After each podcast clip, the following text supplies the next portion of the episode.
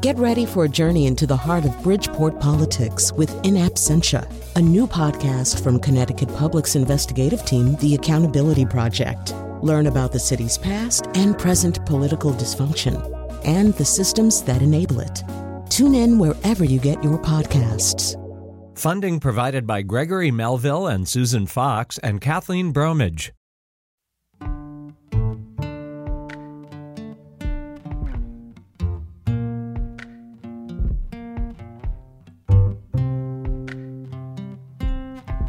This is Where We Live from Connecticut Public Radio. I'm Catherine Shen. It's been just over one month since the Israel Hamas war began, resulting in the deaths of thousands of civilians and a worsening humanitarian crisis in Gaza. Where We Live will be talking about the war on an ongoing basis, featuring different voices and perspectives. As we continue to follow what's happening, the images and reports coming out of the region are dire. Some experts say this war alone will create a generation in trauma.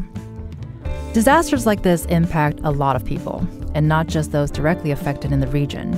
It's increasingly important to understand what trauma means, the many ways it manifests, and how to apply that understanding, particularly as complex and critical issues command our attention. Today, we're examining how the Israel and Hamas war is creating lasting trauma globally. And joining us now is Dr. Julian Ford. He's a professor of psychiatry at the University of Connecticut Health Center. He's also the principal investigator and director for the Center for the Treatment of Developmental Trauma Disorders at the National Child Traumatic Stress Network. Thank you so much, Dr. Ford, for being with us today. Good morning, Catherine. And Dr. Ford, I want to start by having you respond to what's happening in Gaza and Israel today. Can you talk about the level of trauma that's happening there? It, it's extreme and severe. And when an entire generation is affected and nations are affected, then the the reaction is it's it's a form of stress. So we talk about trauma, but we're really talking about traumatic stress because physical trauma may be part of it, un- tragically, but for so many thousands of children and families and adults in Israel and Palestine and the West Bank, Gaza, this is a this is an experience where for children in particular they they go through a range of reactions and it often begins with a sense of shock and fear and then it morphs into a, a fundamental sense of insecurity because even when their parents and caregivers and community members are protecting them to the best of their ability there is no safe place tragically and then it morphs into grief because there is such tremendous loss that's occurring. Uh, not just death, but certainly that, and the loss of an entire community. And finally, it, it often morphs into a sense of anger about the injustice of the, the, the conditions under which they're now forced to live. And you speak of, of morphing, and I, I want to talk about, especially when it comes to children that has gone through this kind of trauma. So, according to UNICEF, uh, UNICEF children make up 47% of Gaza's population. So, that means so many children are currently living through a war. So, can you talk about what are some of the biggest challenges in addressing lived trauma in children? That's it. That's exactly the, the point. These are children who are not experiencing post traumatic stress, but they are experiencing the ongoing, continuous exposure to life threatening situations, to losses, to a sense of their community falling apart and, and being horribly damaged. So, children's reactions then are to immediately try to go into a mode of protecting themselves and those who they care about and that then leads them to actually focus so much on safety and security that they can't really focus on the other crucial aspects of development, like learning, play, being involved with peers, family relationships. So, traumatic stress that these children are experiencing on an ongoing basis, that's actually shifting their whole development and it's preventing them from moving forward in their development in a way that can profoundly cause a, changes and a, and a loss of, of actually years of their emotional and psychological life. And I think it's super interesting now that this idea of children and adults too, but talking about children at this moment, experiencing ongoing stress is really a conversation that's happening now with more more people recognizing it and talking about it. And I, I want to talk about too, you know, we hear often that children are they're so good at coping, you know, they're so resilient. But when we talk about a child who survives a trauma, how does that impact them over time? You know, what does that lasting impact look like if they don't have a support system? Well, it is very important to start with the fact that children are incredibly resilient, but there is a cost of resilience, and that is a cost that's both physical because it puts places a tremendous strain on the body, and it can actually. Uh, there are studies that show that coping with intense traumatic stress can actually lead to premature aging. Uh, and the other effects that are most crucial are that children become focused instead of on learning and experiencing the world and enjoying their relationships and their lives, they become focused on making sure that the next thing that happens that's dangerous or horrible that they're prepared for. So they become hyper vigilant. And when a child is hyper vigilant, they fundamentally have to not focus on what they're feeling and instead focus on what may be the next horrible threat or the next terrible shock. That then makes it really difficult for them to enjoy and be, be a part of relationships. It makes it difficult for them to engage in school if they're even able to go to school, which is, of course, another whole challenge. So it, it fundamentally shifts children from being focused on learning and experiencing life to just trying to survive.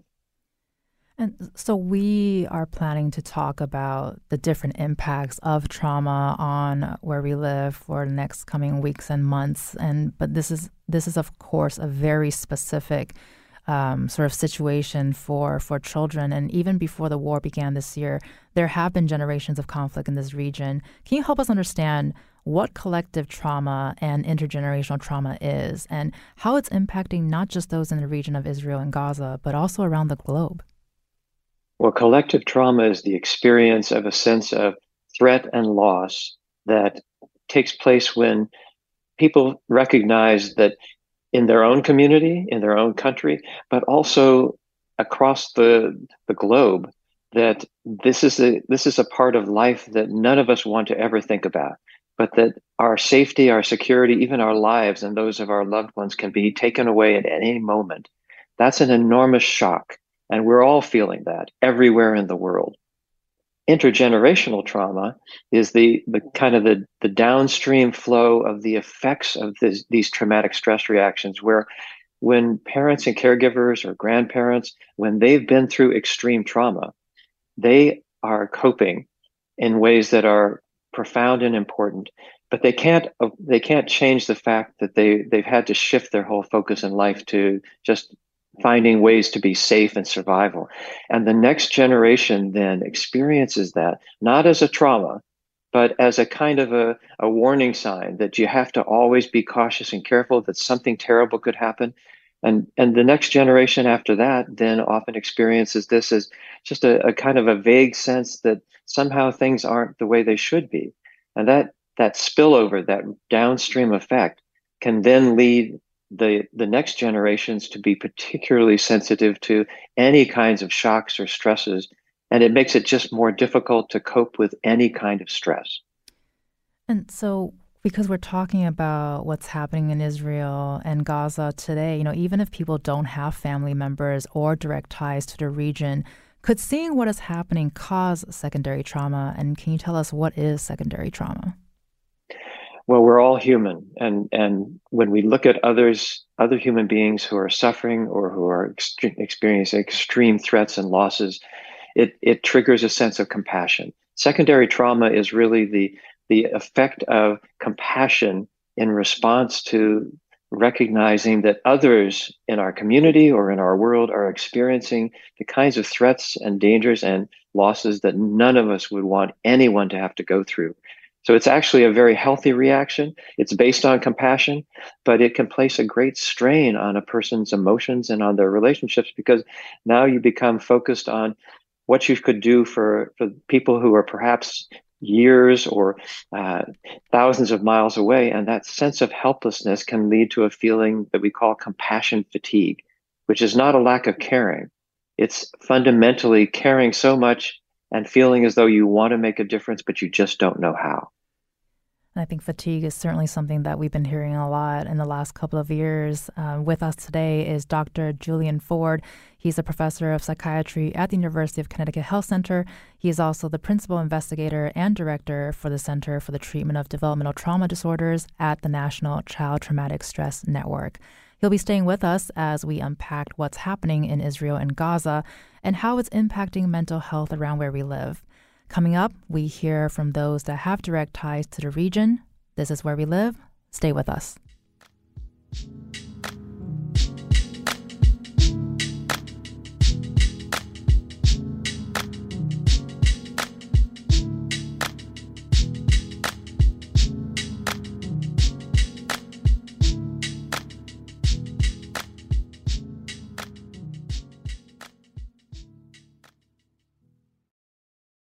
Support for this podcast comes from Hartford Healthcare. Elevating Health is funded by Hartford Healthcare. Loneliness can be a significant health risk to people of all ages. Dr. Laura Saunders, a psychologist from Hartford Healthcare's Institute of Living, talks about social isolation and why we need to connect in person loneliness actually is a pretty significant health risk for people that struggle with social isolation. It affects their blood pressure, it affects their immune system, it affects your willingness to get up and get out, and can cause some not just emotional issues, but health problems as well. You're not alone. Dr. Saunders explains how important it is for us to look to others and get out of our comfort zone. I like to talk about social isolation as not just that individual's problem, but it's a community problem or it's a family problem. We need to connect with others. We can take space at times as well, but we need to step out of our comfort zone and do things to connect with other people. It's life saving. For more information, go to ctpublic.org slash elevating health. This is Where We Live from Connecticut Public Radio. I'm Catherine Shen. When you think of trauma, you might think of PTSD post traumatic stress disorder. But experts say trauma goes beyond this diagnosis and is more nuanced than we think, especially when trauma is happening in real time. Joining us now is Steve Sosebee, who's the president and founder of the Palestine Children's Relief Fund. Thank you so much, Steve, for being with us today. Thank you for having me. And still with us is also Dr. Julian Ford, who is the professor of psychiatry at the University of Connecticut Health Center. So, Steve, I want to start with you. Um, you know, your organization is working to address the humanitarian crisis on the ground in Gaza, and along with providing the essential needs of food, water, and shelter, there's also a, a really big need for mental health support. support. And so, some might see mental health support as sort of a secondary need, but based on what we just heard from Dr. Ford, I want to ask, you know, is is this a primary need that needs to be addressed urgently? Absolutely. The, I think it's one of the main challenges that we're going to be facing in the coming weeks, months, years, because what we've seen, and we have a mental health program in Gaza. Our organization has been running one for since 20, the the bombings of 2014, in which we did a field assessment and found that over 70 percent of the children there were suffering from some form some form of trauma as a result of uh, being exposed to violence and all the other factors that Professor or Dr. Ford mentioned. Um, it is absolutely critical that we come in now to try to intervene and support um, children on the ground who are being traumatized, both as Dr. Ford said, physically and more importantly, even psychologically.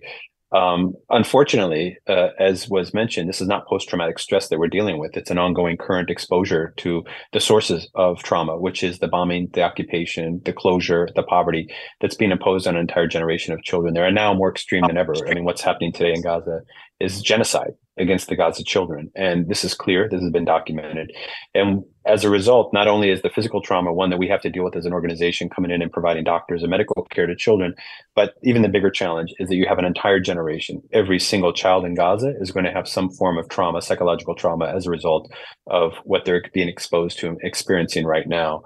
And how does one go about dealing with this effectively as an organization, bringing in professionals who have the experience and the ability to treat this disorder or treat these children uh, when the root cause of the trauma that they are have been exposed to and which is causing them such uh, significant challenges in their development continues, which is the ongoing bombing and the ongoing killing of, of the people there. Um, until that's resolved, we're not going to be effectively able to really help heal these children for the long term benefit of the society and for their families and for themselves. And so we're here talking about, you know, there's such a, a dire need for mental health support as well as, you know, physical, medical supplies and, and basic needs. Is your organization able to get access to the region currently? Yes, so we have three offices in Gaza. One of them was bombed recently. We have a staff of 40 who are all sheltering in place because there are no safe places in Gaza. Many of them are homeless, had their homes bombed. Some of them had family members killed. Um, but uh, we also opened the first and only pediatric cancer department in 2019, which right now that hospital is being bombed. All of the patients have been forced to evacuate this morning, waving white flags into the streets, have no place to go. Um, uh, you know, kids with cancer, kids with uh, uh, who are in the intensive care unit, kids who are on dialysis. This was the main hospital in the city and has been forced to evacuate uh, under the, um, uh, the barrels of tanks.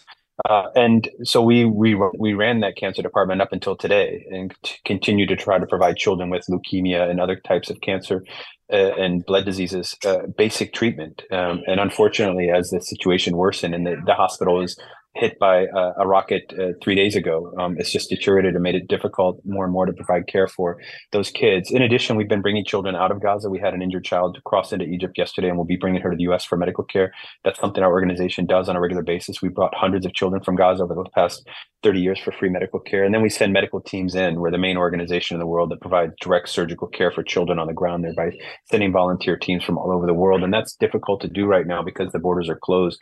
Meanwhile, we're procuring millions of dollars worth of humanitarian aid, medical supplies, and medical equipment to go into Gaza. But right now, that aid is being uh, limited uh, entering into Gaza, and that's having a tremendous impact, as you can all imagine, because the needs are overwhelming. They need 1,200 trucks a day carrying food, water, medicine, shelter, uh, clothing, and other basic necessities for the 1.5 million displaced people, and only around uh, a few dozen trucks are able to enter. So it's falling far short of what the needs are. And this also all impacts that, as as Dr. Ford said, the mental health of the population there because they're all living in these extreme conditions of insecurity, of fear, and that's um, throughout the entire population. So our organization is, like many aid organizations, very frustrated right now with, uh, as uh, as Dr. Ford said, this secondary uh, trauma, which we all feel that we need to do more. We want to do more. We have the resources to do more, but we're prevented from doing more, and that's extremely frustrating for the entire uh, community of people who feel very uh, strongly about what's happening in Gaza, witnessing in front of the world a genocide taking place, and not being able to do more to help prevent it and save the lives of these innocent children. Well, we're certainly going to be digging deeper into how to provide support for that kind of stress, you know, short term and long term. Uh, yesterday, we spoke with Faisal Saleh. He's the founder and executive director of the Palestine Museum US here in Woodbridge, Connecticut. Here's what he had to say about what children are experiencing in the region. And a lot of the children at the time, all of them almost, were traumatized. Like uh, they say, in in many places uh, they call it PTSD, uh, but in Gaza they, they omit the P because it's constant. It's not post because there's no there's no time to have a post. So part of uh, therapy for the children, they've that some NGO uh, asked children to uh, in a group to to paint what they saw and they they collected 200 of these paintings. We have all of them. We're showing 50, uh, and um, the children had all kinds of stuff. I mean, the children in Gaza are no ordinary children. You know, they're the people that have been de-childed. The term de-childing is a is a new term. It's where you have people who are four years old that that, that experience life like a 20 year old. Uh, and they can do things and talk things that you would never imagine what they're saying, you know. Ford, I want to bring you back to the conversation um, with what we heard from Faisal and what Steve just, uh, the picture that Steve painted for us as well. Can you talk about post traumatic stress and current traumatic stress that can manifest into a lot of symptoms and and sometimes for children they can regress because of that experience. So can you talk about what that might look like in children? Absolutely. And it it's so crucial to recognize that this is ongoing traumatic stress, uh, as Faisal said, and as Steve uh, clearly stated. So the effects then are that children shift from focusing on learning and, and play and experiencing the world as children should to the more adult matters of just trying to make their way through life, but they're trying to make their way through a, a, a essentially a life that is a constant sense uh, source of threat. So how do they react? Well, they become hyper vigilant. They do not let their guard down. They don't focus on their emotions. And in fact, sometimes they even lose track of their emotions and feel emotionally numb. They pull away from relationships, even the closest relationships, because they're, they're scared that if they're too close to someone, they may lose that person. So paradoxically, they move away when they most need the support. They shift away from focusing on learning and education. Instead, they're, they're just trying to make sure that the next thing that happens again is not something that they are unprepared for. And that, that leads to a kind of a regression because in many cases, kids, as they're trying to be adults, and you're, they're not prepared to, they have to find ways to soothe themselves. They have to find ways to go back and just recapture a, even moments of childhood and when they do that, it looks like they're they're acting like children much younger than themselves. A 12 year old might seem to be acting more like a four year old. It's simply because they're trying to reclaim just a moment of their childhood, and they're not even aware of this. This is not a conscious choice. And Steve, especially with what Dr. Ford just shared, you know, eventually these children who have survived the war will grow up. How do you think their development might be impacted from surviving this war? well, it's not clear where this war is going to end and what right. the deeper impact is going to be on the children of Gaza. But I think Dr. Ford indicated pretty clearly that um, it's going to have a tremendous impact on the development of children and the whole generation there that are already living under extremely difficult circumstances when it comes to education, healthcare, and other things. I would like to point out, uh, because Dr. Ford mentioned this earlier when he described trauma, and he mentioned intergenerational trauma. I think it's important for all the listeners to remember that the trauma that the Palestinians have been experiencing, and particularly in Gaza, because 70% of the population there are refugees from 1948, they've been experiencing international intergenerational trauma for generations. In 1948, you know, hundreds of thousands of refugees fled into the Gaza Strip and have been living in eight refugee camps there since. And that that trauma has been passed down through generations from the grandparents, great grandparents, parents, through this current generation of of losing their land, losing their homeland, and then living under military occupation for generations, and and having these, um, you know, uh, bombing campaigns and continuing uh, trauma experiencing on the ground there with homes being destroyed and people being killed for, for many, many generations. This isn't a new thing. It, this is the most extreme version of, of, it that we've ever seen. But this generational trauma is part of the Palestinian um, experience. It's part of who they are as a people. And, uh, and that has already, we've already seen that over years produce certain aspects in their society, in their culture, as a result of being so heavily traumatized and that intergenerational trauma being part of the Palestinian life. And, and I think it's only going to be much worse and the impact that it's going to have. How are we going to rebuild a civil society there? How can we build a civil society in Gaza in which people can um, develop and live in a more normal environment when their entire population has been traumatized for generations. And this is the most extreme version. And we have no idea when it's going to end. We've already lost 5,000 children. 1,000 of them are living under or buried under rubble. Some of them are slowly dying to the cries of the people around them that can't save them. How are we, and, and this may go on to be another 5,000, another 10,000, another 20,000 children. Let's remember one thing here. There's 1 million children in Gaza. If we were to equate the number of casualties in Gaza today to the American population of 72 million children, we would have 350,000 dead American children in one month killed by bombs landing on their homes, churches, mosques, hospitals, schools. 350,000 dead Americans. What kind of trauma will we have in our country if 350,000 American children were killed in one month by a foreign occupying army? What impact would that have on us as a society What trauma will we experience? Not individually, each of us with the loss of our family members and our children and our neighbors, but as a society. That's what the Gaza people are going through. That's what they've been going through for generations. And this is what we have to take into consideration when we talk about trauma. It's not just happened in the past month, it's been happening since 1948.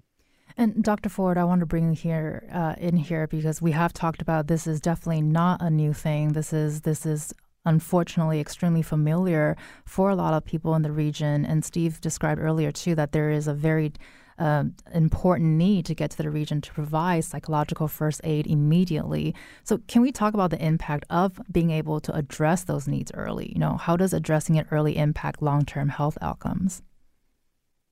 The best thing that we can do is to provide as much safety and security for those children and those communities as fast as possible and that that's that's a much larger political challenge.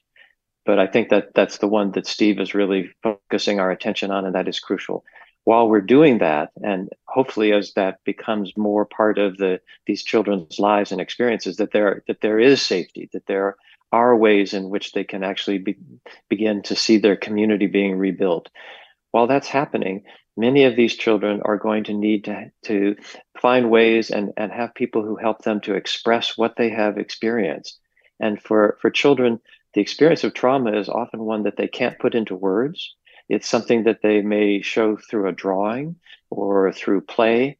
Uh, and having opportunities to simply be in a safe place with adults or adults who are actually aware of the fact that children need to express this impact.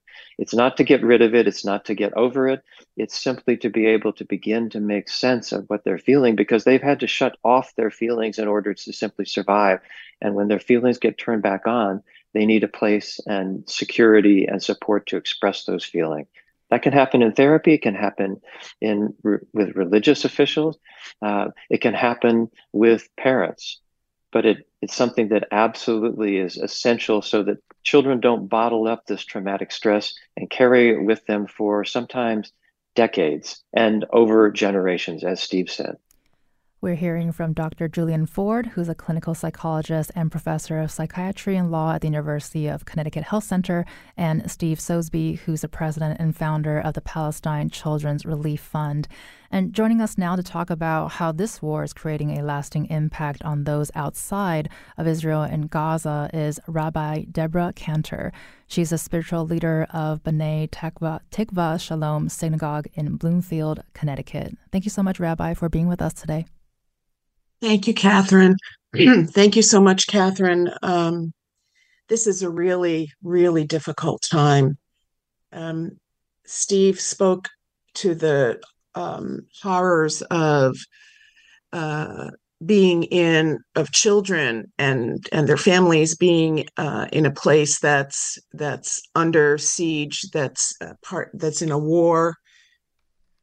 Jews and Palestinians are two traumatized peoples laying claim to basically the same land and with very different narratives. And over now generations uh, it's more and more difficult for um, each of these people peoples to to even kind of grasp what uh, another narrative might be. Um, but but I think each side eventually needs to acknowledge the loss and trauma of the other. Um, and before that, there's so much work to be done to undo the dehumanization, the fear, the anger, the sense of hopelessness on both sides that there can ever be peace.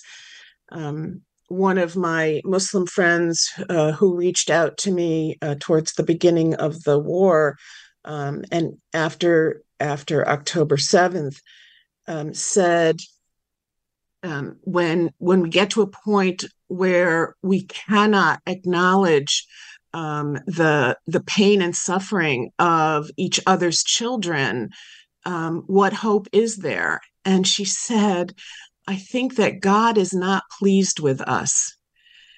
You know, when people are threatened, when people are afraid, uh, when people are just terrified, when there are existential fears, we don't bring our best selves forward. We can't possibly do that. And I think that, you know, Dr. Ford spoke to that. Uh, certainly, it's um, the the reverberations of of of trauma for children reach you know affect their entire lives um, and uh, I, I want to just speak to how this is affecting since i'm a rabbi i'm not a i'm not a geopolitical ec- expert. There are all kinds of moving parts uh, that are so beyond our control in terms of just the whole region uh, and what's going on. This is not simply uh, a war between hamas and israel. It, it, it's uh, there's far more uh, geopolitical imp- implications but i'm just a rabbi. So I will say this: um, today is the thir- is day thirty five uh, of the war uh, since Hamas invaded Israel uh, in October. Today we also mark eighty five years, yesterday and today, since Kristallnacht, that pogrom on November 9th and tenth, nineteen thirty eight when Nazis stormed uh, across Germany and Austria, demolishing uh, Jewish homes and hospitals and synagogues and businesses, and took, you know, took um, Jewish men, 30,000 Jewish men captive, hundreds murdered. And that was seen, that is seen as the beginning of the Holocaust. My synagogue, uh, B'nai Tikva Shalom, was founded by refugees, German refugees who came here in the wake of Kristallnacht.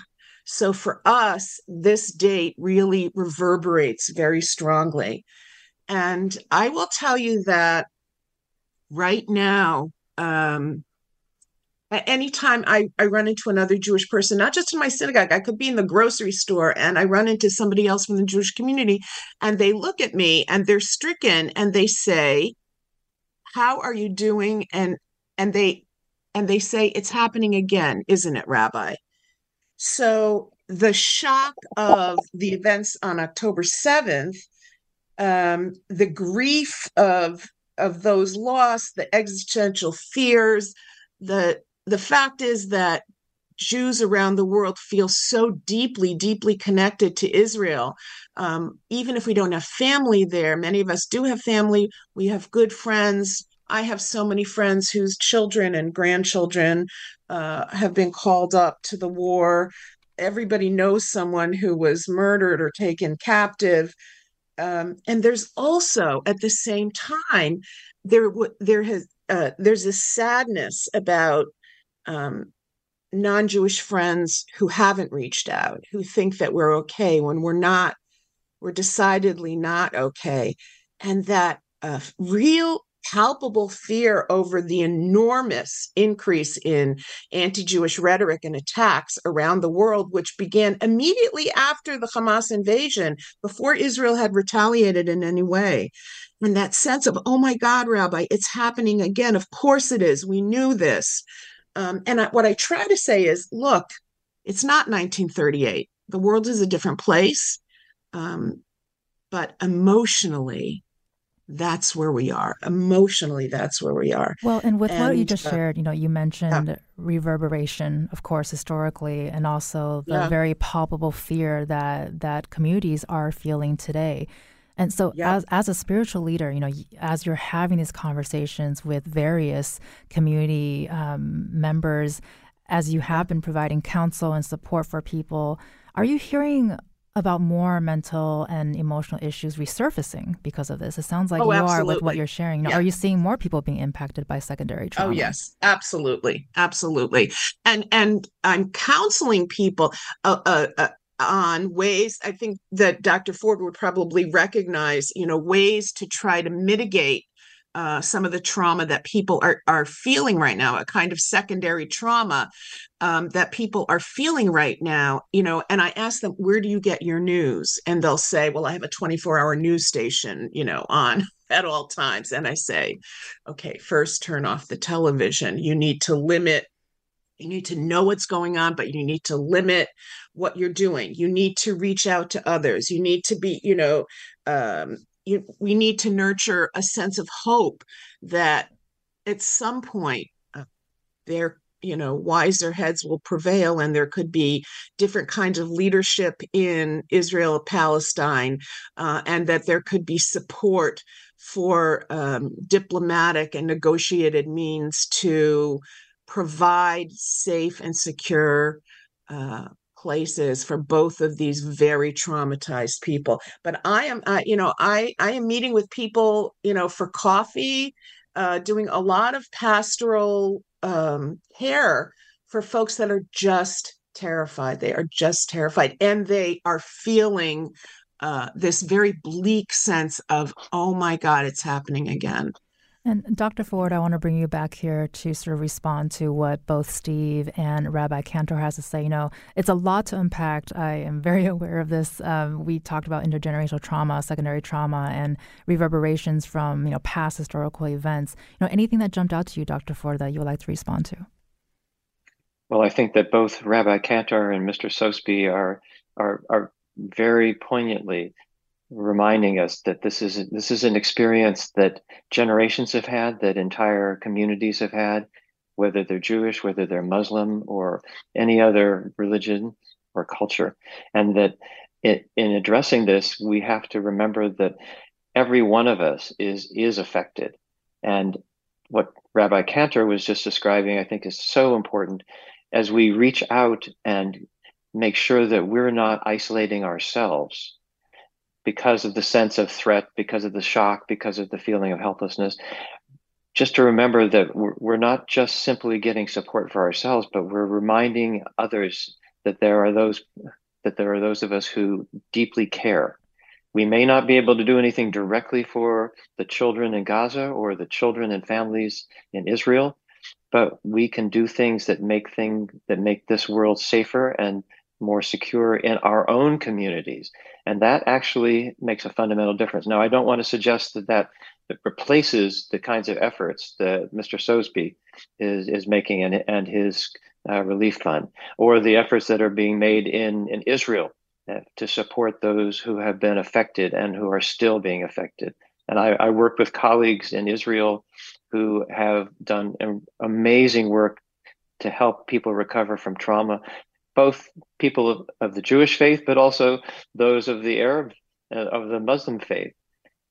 Everything that those those people are doing directly, we can do in our own lives and our own communities, and that makes a difference. And that can help us to not just become emotionally numb to the these terrible circumstances.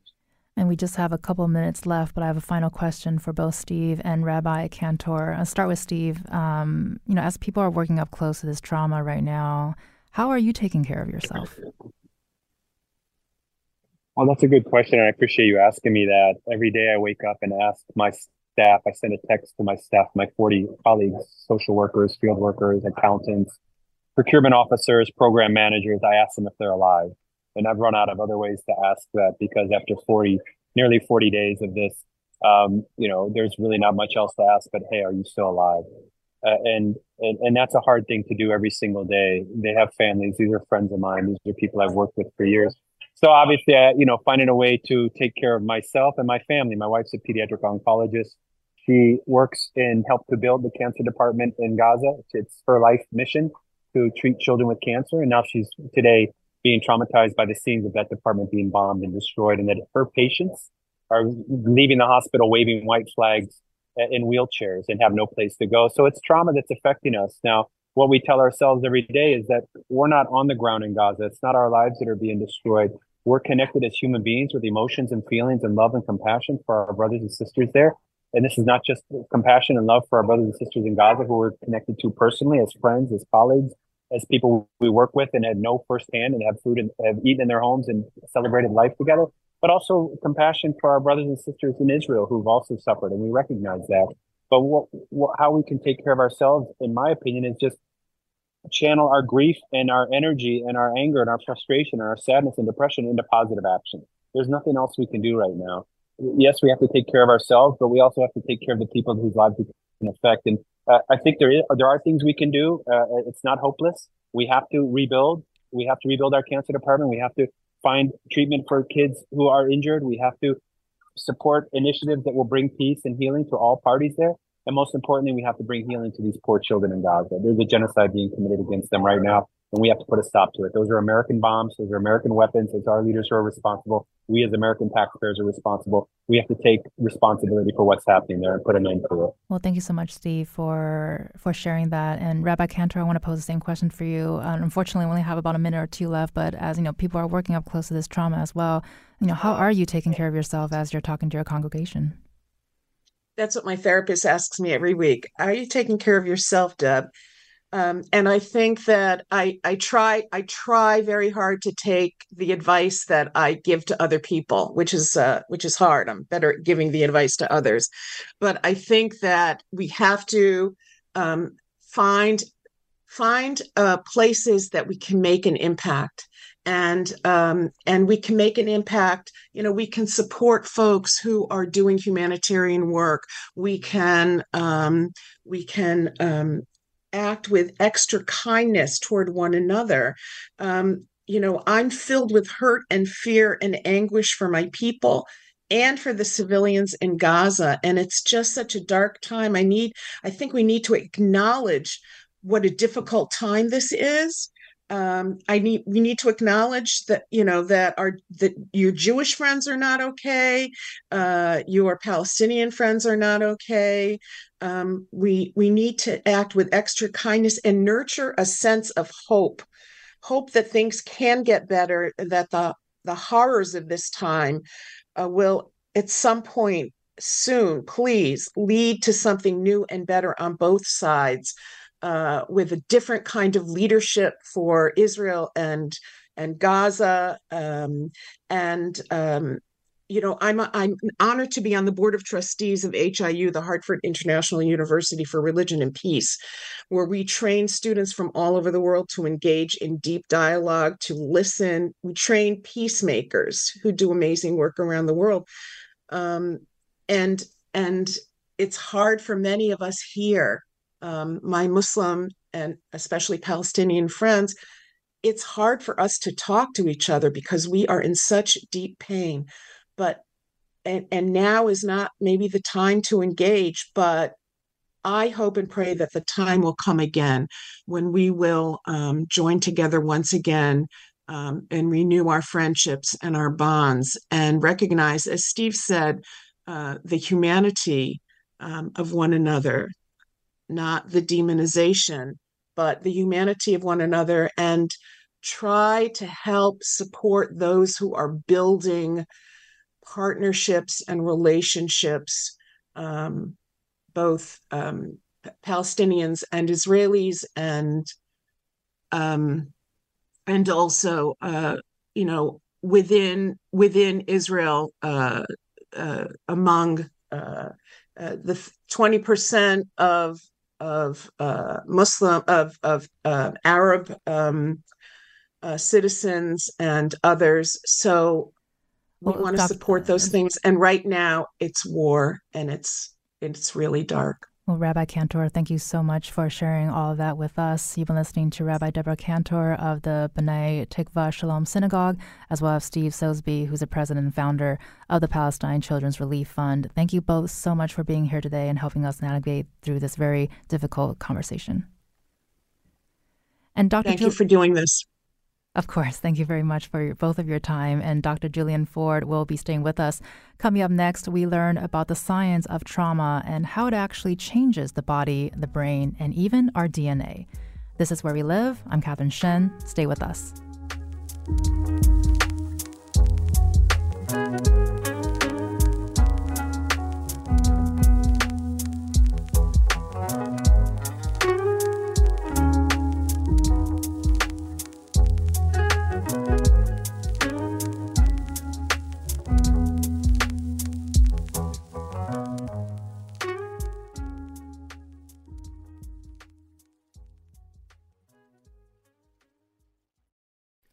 This is Where We Live from Connecticut Public Radio. I'm Catherine Shen. Researchers are still working to understand how trauma impacts not only our minds, but our bodies as well.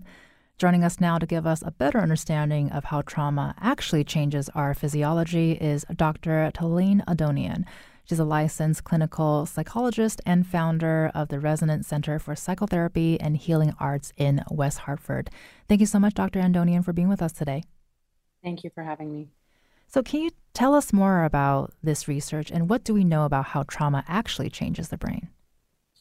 Yes. So there are three different but interrelated systems in our brain that help us respond to danger and, uh, and stress. And first, it's important to just get a brief understanding of what those systems do. So there we have the prefrontal cortex, which is the most sophisticated, sort of evolved analytic uh, part of our brain, the limbic system, which is our brain's emotional memory center, uh, threat detection mechanism. And then we have the brainstem, which is the most primitive um, part of this system that's responsible for autonomic functions like heart rate and breathing.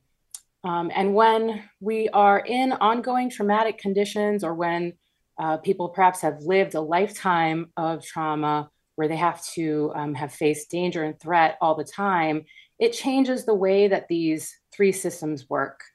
Um, the limbic system, the emotional memory center, and the brainstem get um, sort of override the more um, evolved, sophisticated part of our brain that helps us make good decisions and think ahead. Um, which is why, uh, like Rabbi Cantor was saying, that we really are literally unable to bring our best selves forward. This can look like hypervigilance, avoidance, depression, anxiety, um, when we when our brains are in this state of um, of fear or underwhelmed, shut down, we're really unavailable for connection, and our brains will struggle to engage in um, critical thinking, problem solving, taking mindful action will be difficult as well. We would have trouble communicating, collaborating with others because these systems in our brain that allow us to do those things that we need for conflict resolution, for example, um, are literally unavailable to us. So trauma results in um, a fundamental reorganization of not only um, our perception, but how we think, how we think, and of course, how we behave and we only have a couple minutes left here, but I do want to touch real quickly on, you know, not only does trauma impact our own bodies and minds, it's actually passed on generation to generation, as we've listened to earlier. Can you tell us how does that work? That's right. So, um, Dr. Ford uh, had talked about intergenerational trauma, which is what happens when um, an unhealed nervous system um, in a parent or grandparents is inadvertently passed down biologically or psychologically to their children. So, the ways that uh, the brains and bodies of parents and grandparents um, change as a result of trauma can actually change the genetic makeup and um, predisposition to for mental illness and even physical illness for the children of those um, traumatized parents a, you know a parent with a regulated nervous system parents whose brains have not had to adapt and reorganize themselves as a result of trauma is a form of intergenerational wealth that we don't really talk about and that so many palestinian israeli families will not be afforded for generations. Um, i'm a clinical psychologist that specializes in trauma. I'm also a first generation armenian american woman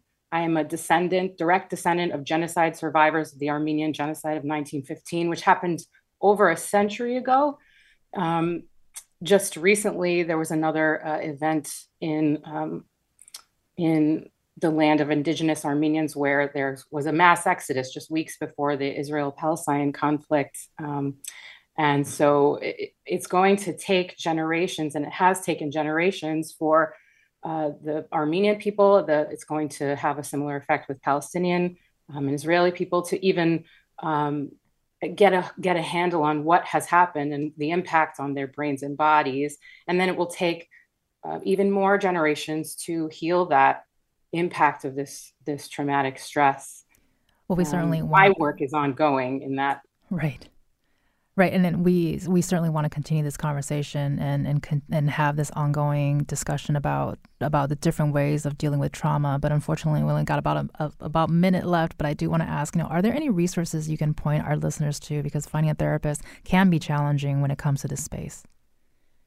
Yes, absolutely. Uh, there, there are a number of resources that um, people can look to. Uh, the National Alliance on Mental Illness. Uh, there are resources for individuals who might be experiencing symptoms of PTSD or other mental illness. There's information about pathology, treatment, support. So if uh, people go to uh, NAMI.org, uh, there's a Connecticut chapter of um, from the National Alliance on Mental Health, and there's free mental health support available. There's online groups, uh, peer-led support groups, and then um, more specifically, if people are interested in um, trauma-specific psych- psychotherapy, there is. Uh, I would recommend EMDRIA.org. It's the EMDR International Association um, accelerated resolution therapy uh, is another type of treatment that has been um, shown to be effective in, in addressing post traumatic stress symptoms. Well, thank you. Suicide. Yeah. Thank you so much, Dr. Talene uh, Andonian, for sharing those resources. Appreciate your time. You've been listening to Dr. Talene Andonian, who is a licensed clinical psychologist and founder of the Resonance Center for Psychotherapy and Healing Arts in West Hartford. I'm Catherine Shen. Today's show is produced by Tess Terrible. Our technical producer is Kat Pastor. Download Where We Live anytime on your favorite podcast app. And thank you so much for listening.